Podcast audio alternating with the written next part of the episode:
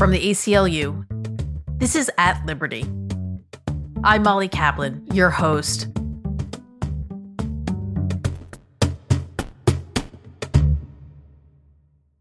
Welcome to March. This month, in honor of Women's History Month, we're featuring conversations with women and non binary leaders who are working to address the issues in their communities. This week, we're speaking with Amanda Nguyen. Amanda is the CEO and founder of Rise, a millennial driven social change incubator for citizen lawmaking. Because of her work passing legislation for sexual assault survivors, she was nominated for a 2019 Nobel Peace Prize.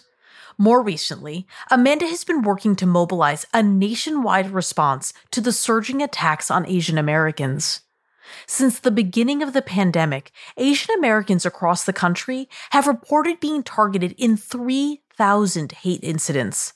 According to NYP data, anti Asian American hate crimes are up 1,900% in the last year. And just weeks ago, an 84 year old Thai American man was murdered in San Francisco.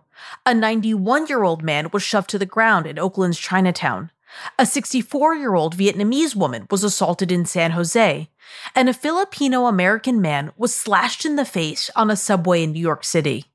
These assaults are happening during a pandemic where Asian Americans have disproportionately lost their jobs or had their businesses boycotted. In response to the recent attacks and to the relative silence of mainstream media, Amanda posted a now viral video on Instagram, naming the attacks and calling for media attention and public action.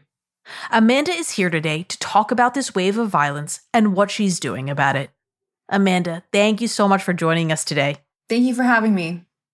I want to start with this viral video that you posted on February 5th. What led you to make that video? Saw these videos of people being horrifically attacked in my community, I didn't see the mainstream media covering it and I didn't see anyone else talking about it. And so I thought to myself, if no one's going to talk about it, I'm going to use my voice and I'm going to use my platform and ask people to help me get the word out. And overnight, millions of people responded to it. So 3 million people um, viewed it overnight. And then in the following days, 11.4 million posts went up on TikTok in response to it. The next business day, the White House press corps asked the president if he had seen the video. Were you surprised by the reaction, or were you like, no, this makes total sense because nobody else is talking about this? I honestly was really surprised because this wasn't the first time that I had talked about this issue before or about race in general. And every time that I had posted about race, I had lost followers. So when I turned on my camera that day to record that video, I honestly thought that I was going to lose more followers. And I told myself, you know what? It doesn't matter. I am going to do this because it's the right thing to do and because people are literally dying to be heard right now. I want to talk to the larger race dynamics of these attacks, but I actually first wanted to ask why these attacks may be personal to you. You identify as Asian American and have talked about your family's immigration story. And I was wondering if you might share some of that story and tell us a little bit about how it has affected your experience of these attacks and your response to them. Yeah, of course. I'm so glad you asked that question because so many of these interviews I've been doing have just been focused on the well, terrible parts of it. You know, I'm so proud to be a hyphenated American. And then my experience, it's been Asian American, Vietnamese American. And my parents are boat refugees from Vietnam. They went into death to seek life and to reach these shores where they thought that they would find freedom. And freedom for us has not only been, you know, the freedom to exist without persecution. It also is the rest of the things that is afforded to us in that Constitution, including the right to petition the government. And for me, at least, it's not only a privilege, but a responsibility to keep pushing our country to be a more perfect union. For me, growing up as an Asian American, I grew up in Corona, California, where there aren't actually that many Asian Americans. I remember being one of the very few in my elementary school, middle school, and even still in high school. And it comes with the immigrant experience when you are really a minority and you look around and no one looks like you, eats the same food that you do. And then you grow up and then you see that all the things that you were made fun of for all of a sudden become really trendy when other communities appropriate it.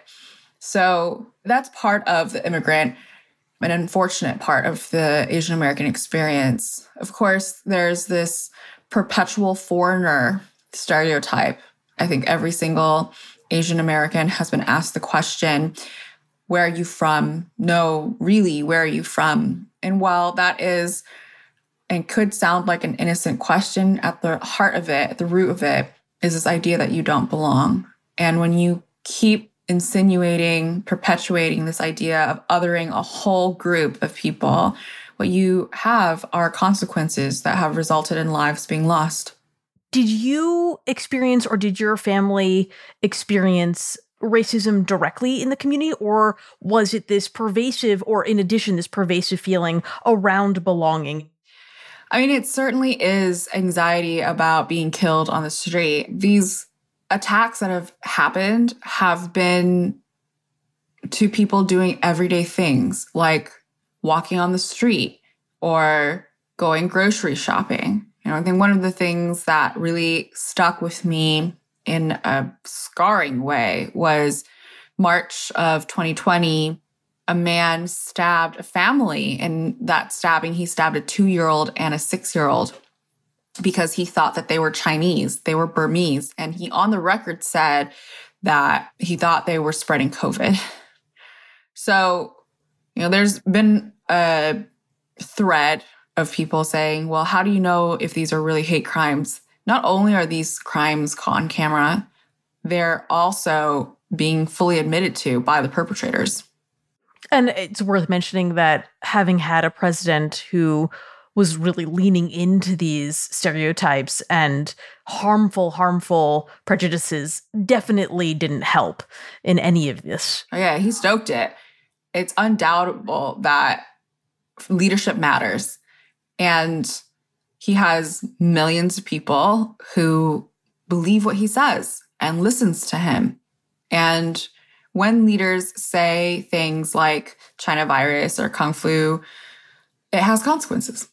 Understanding the assaults also feels like we need to understand the larger history of racism against Asians and Asian Americans in the US and you've been sharing resources on television and social media about the history of anti Asian racism in the US. Are there certain chapters in particular in this history that you feel are just not getting taught or are completely undertaught for most people in this country? Yes, nearly everything. There was a study in 2009 that showed that in some federal agencies, they don't even include Asian Americans as part of their definition of racial minorities. We are completely omitted 2010 census showed that Asian Americans are the largest growing body of ethnic minorities. And yet, a Reuters poll showed that we aren't reached out to during elections. We're consistently left off of polling. Political parties do not care about our communities. They do not actually talk to us. And oftentimes, when I'm in progressive spaces that espouse missions of diversity, I look around and I'm the only Asian American. We're literally erased. That includes not only current times and examples I've listed, but our history has been erased. People don't know that Japanese American citizens were rounded up like animals in these internment camps. People don't know that one of the largest lynchings in US history the Chinese massacre was against Asian Americans. People don't know that the KKK targeted Vietnamese Americans when they came over here in New Orleans and burned their boats. These are all huge traumatic parts of our history that have been completely omitted. And to me, the opposite of love isn't hate, it's apathy. Silence erases our humanity. Where do you think this come from, this omission? And why isn't Asian American racism better understood or accounted for?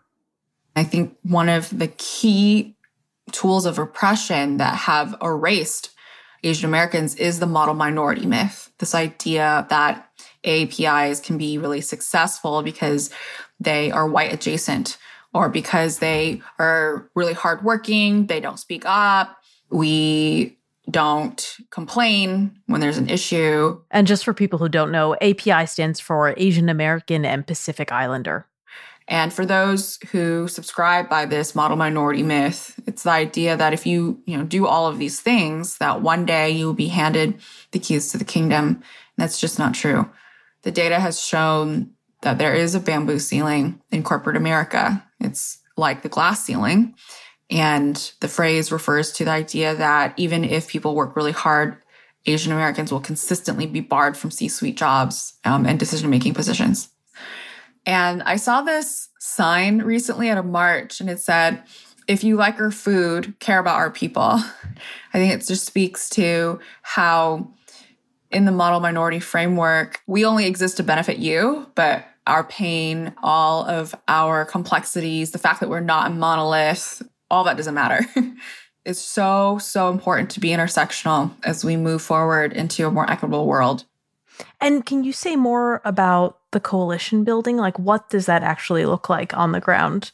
Yeah, honestly, the reason why this broke outside of the bubble is because people like Questlove, Wanda Sykes, Amy Schumer, Ilana Glazer reposted it. We wouldn't be here if it was not for other communities standing in solidarity. So half of it is a space that has been created because people feel like for the first time their grief is being seen and won't be erased, that their grief is validated. I can't tell you, there's literally thousands upon thousands of messages that I've been getting of people saying, Hey, my father was murdered. Hey, my grandma was attacked. Hey, you know, like I got this racial note in my business telling me to get out of Texas. There are all of these messages that are flooding in because people feel like for the first time they can speak their truth and that includes their pain. And the other part of it is that there are other communities who are saying, Yeah, I see you and I stand with you. It sort of reminds me that this isn't your first time at coalition building. I heard you describe how when you went to testify before Congress for the first time, you were invited by both sides of the aisle. And when you went to sign in, the person didn't believe that you were supposed to be there. And it was a really disheartening way to start that experience. But you went back for your second of three times testifying, and you went with Terry Crews, who's an activist and actor, former football player, and he was standing with you and supporting you. But actually, if I'm remembering correctly, after that first time, you called other leaders in the space, like Alicia Garza, and were like, What do I do? Yeah. Intersectionality is the heart of what at least Rise is doing at this moment. It's about visibility, and that visibility has to be in conjunction with other communities standing in solidarity and also in creating these spaces of empathy. It's so difficult to talk about painful subjects. And for people to start being vulnerable, I think one of the key things is for people to feel safe enough to do so. There are folks who take that risk in the beginning to speak up. And when people see that, oh, okay, hey, that person is doing that, maybe I can do that too. That human to human aspect of organizing will always be part of organizing, even if it's moved digitally in this pandemic world, even if social media has been an enormous tool of activism and organizing. I wanted to talk more about Rise and the Justice Labs that you've developed because so much of what you're doing right now feels very related to that work. I mean, particularly in coalition building. Um, can you talk about what Rise Justice Labs is and how you've brought this coalition building model? Yeah, absolutely. I mean, I actually wouldn't be here right now. And quite honestly, the movement would not have had as many educational resources we've been able to pump out without my team at Rise. So I'm so grateful to them for working overtime as we're trying to meet this moment. Rise Justice Labs, Rise for short, is about teaching people their access point to democracy. So it's helping people pen their own civil rights into existence. And it started, you know, from me seven, almost seven years ago now, when I needed civil rights and I looked around and nobody was going to help me write them. So I decided to do it myself. And what was remarkable was not only that we were able to pass the Sexual Assault Survivor Bill of Rights unanimously, but that over a million people reached out to say, hey, you don't look like what it looks like to be in power, what a lawmaker looks like. And yet, you know, you were able to do this. So can you help me with my own community problem? Can you teach me? And that's what Rise Justice Labs does. We teach people how to use their voice and, you know, fulfill that constitutional right of petitioning the government.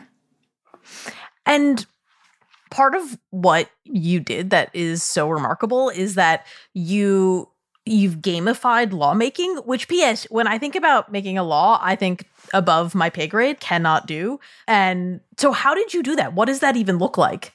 Yeah so games have a couple aspects to them that make it very addicting but also make it very appealing. One is that there's a clear finish line and this relates to burnout in activism. You know, a lot of people leave activism because over time they don't see a return on investment of their energy. And there isn't this like deadline where they can say, okay, I'm done. And now I reassess, you know, whether or not I can give more, what I can give. People just give, give, give. And then they realize, oh, I can't do this anymore. Games also have different levels where you skills build. So you have mini bosses, right? Before you get to the big boss. And it's really important. When people start out at Rise, most of them don't have a background in politics and it doesn't matter. so what matters is that you're from that community you're trying to serve and that you have a heart and you also are willing to practice radical empathy. So we can get to that in a second. But the point of Hopeonomics is the theory that I created to gamify the process of lawmaking is to make sure that as you are going through this process, you feel like there is momentum and that the energy that you're putting into something shows up as results. So, what does that mean? We are really metrics and data driven. So, for instance, every Sunday we have a report out where all of our campaign leads, so state directors, international directors for their international campaigns, read out the stats of what they accomplished that week. And if a bill gets passed in Alabama, it impacts how organizers on the ground feel in Alaska because people feel like they're part of a community. And that's also another part of games. I think about Nintendo, which is the last time I played a game. I was, I don't know, seven. Uh, I think it was like version one, maybe, but like it's the gold coins. It was so satisfying to do something and get those gold coins. So this is like the gold coin version of that to get that payoff. It's um, that's exactly what it is. You hear that ding ding, and ding, it gives you yeah. energy. and then you're like, oh, I can keep going. Like I can handle more. Yeah, definitely. Getting a law signed seems really scary, but reaching out to one senator or reaching out to one representative and briefing them is a lot more doable. So it's about having a plan and making it bite sizable. I also think that one thing that you've really identified is that the model that you started was around giving rights to sexual assault survivors, but that that was scalable and that so much of what applied to one group of people who were being just horribly mistreated by the political system could be expanded. Was there a moment when you realized, like, hey, what we're doing here, which by the way was tremendous, like that legislation was went through in a Congress that was not doing a lot of legislation, so that on its own is remarkable. But what was the moment you realized everything I'm doing here applies to these other issue areas? And also, what are some of the other issue areas that Rise is now working on? Yeah. Well, if you work on civil rights issues, most likely you're going to be going through judiciary. And what I realized is that when I was doing cross coalition building, that I could learn so much from the marriage equality movement, from other movements at that time. This is before Black Lives Matter, but still now from the Black Lives Matter movement. And there's this tendency in the field of, well, nonprofits, but also of activism to silo these issues. And there's so much turf. I mean, every single industry has turf, but it's so unfortunate when you have turf within these problems which are so critical, so urgent, and demands the attention and need for people to work together. And so, one of the key things about Rise Justice Labs is making sure that people from all different types of movements are able to community build together. And that has happened with our cohorts. And I'm so, so proud of them. So the first group that we incubated were the Parkland survivors and community. They came from a lot of them from March Our Lives. And after they organized the march, they had come and said, Hey, we have some ideas about how to pass legislation. We've seen you do it. Can you help us? And honestly, before they came, I had already been thinking, okay, we have these massive resources about how to navigate different state houses, and it's absolutely applicable to other issues. But our goal is to get all 50 states done. Afterwards, we'd create this accelerator. But they came, and I said, you know what? Yeah, absolutely, we'll help you and they were our pilot program and they ended up passing extreme risk protection order in colorado which was the law that they had focused on during their time at rise and one of them cameron marsh ended up staying on to develop out the accelerator for other civil rights issues we have our first cohort right now, actually, and it's the Tennessee Alliance for Black Lawyers. They're working on voting rights. And we have the Every Voice Coalition. They're working on campus sexual assault. And then the last one is called Breaking Code Silence. They are working on children's rights in the troubled teen industry. Paris Hilton is a part of the group. And, you know, all of these incredible activists and organizers have been such a joy to work with. It's a 12 week program at Rise Justice Labs. And every single week, it's a different topic. Like, drafting your bill to developing your communications plan to developing your fundraising development program you know and the biggest joy has been to see not only them grow through the process but also to see them work together cross pollination between issues I'm curious also if I haven't yet had the chance to take part in Rise Justice Labs, but I'm a listener and I want to help in my own way. I want to take part my own way what are the sort of key things that I can take away from this? Like from your uh, really difficult life experiences and what you came through with them, what can I learn? How can I do this better? Well, just know that you already have it in you. So, the people who have the solutions to the world's most pressing problems are the people who live that problem every day. And there is a huge gap between those people and the people who hold the pen to write these laws. Rise Justice Labs is about bridging that gap. And I want folks to just know that you might feel like your access routes to democracy are limited. So most people ask, what do I do beyond voting or marching?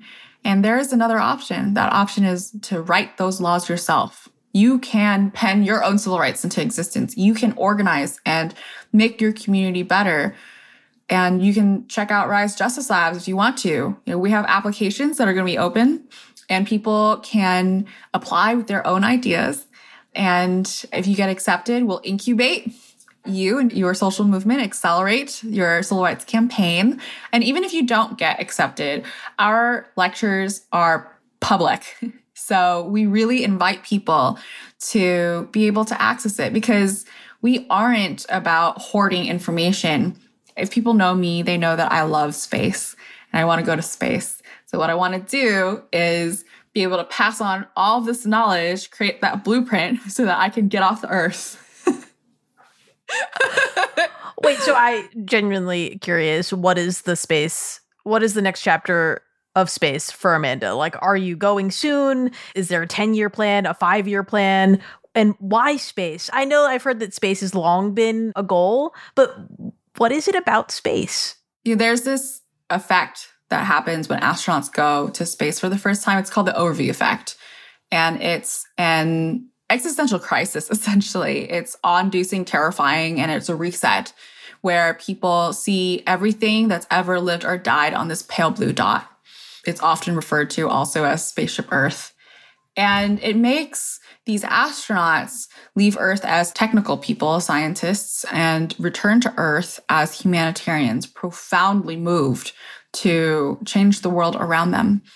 And that overview effect has always helped get me through tough times to have that perspective, that orbital perspective, and remember that we really are a blink of an eye in the universe. And while that can be both very scary, it could be both humbling and makes me feel so, so special. And so every day when I wake up, the burning questions that I have is what is my place in the universe and what am I going to do about it? And I think both astrophysics and activism answers that question. It's interesting because it seems like you already have that perspective and that you're going to you just want to see it to have it reaffirmed. But also maybe you'll take it to the next level. Well, I just also want to tell people that we are multitudes. Rises current campaign now on anti Asian hate crimes and making us more visible is a part of a thread of a larger tapestry of justice, right? All of these things that I've mentioned justice, voting rights, and sexual assaults, robber rights, and children's rights. We're all interconnected. And I think a lot of people may be scared to take their first step into activism, perhaps because they're afraid it might define them. And I want people to know that we are multitudes. You know, you can love fashion, you can love space, you can be an activist, you can be it all. And that at the end of the day, it's about making you fulfill your own soul to be happy because joy is the most radical form of rebellion.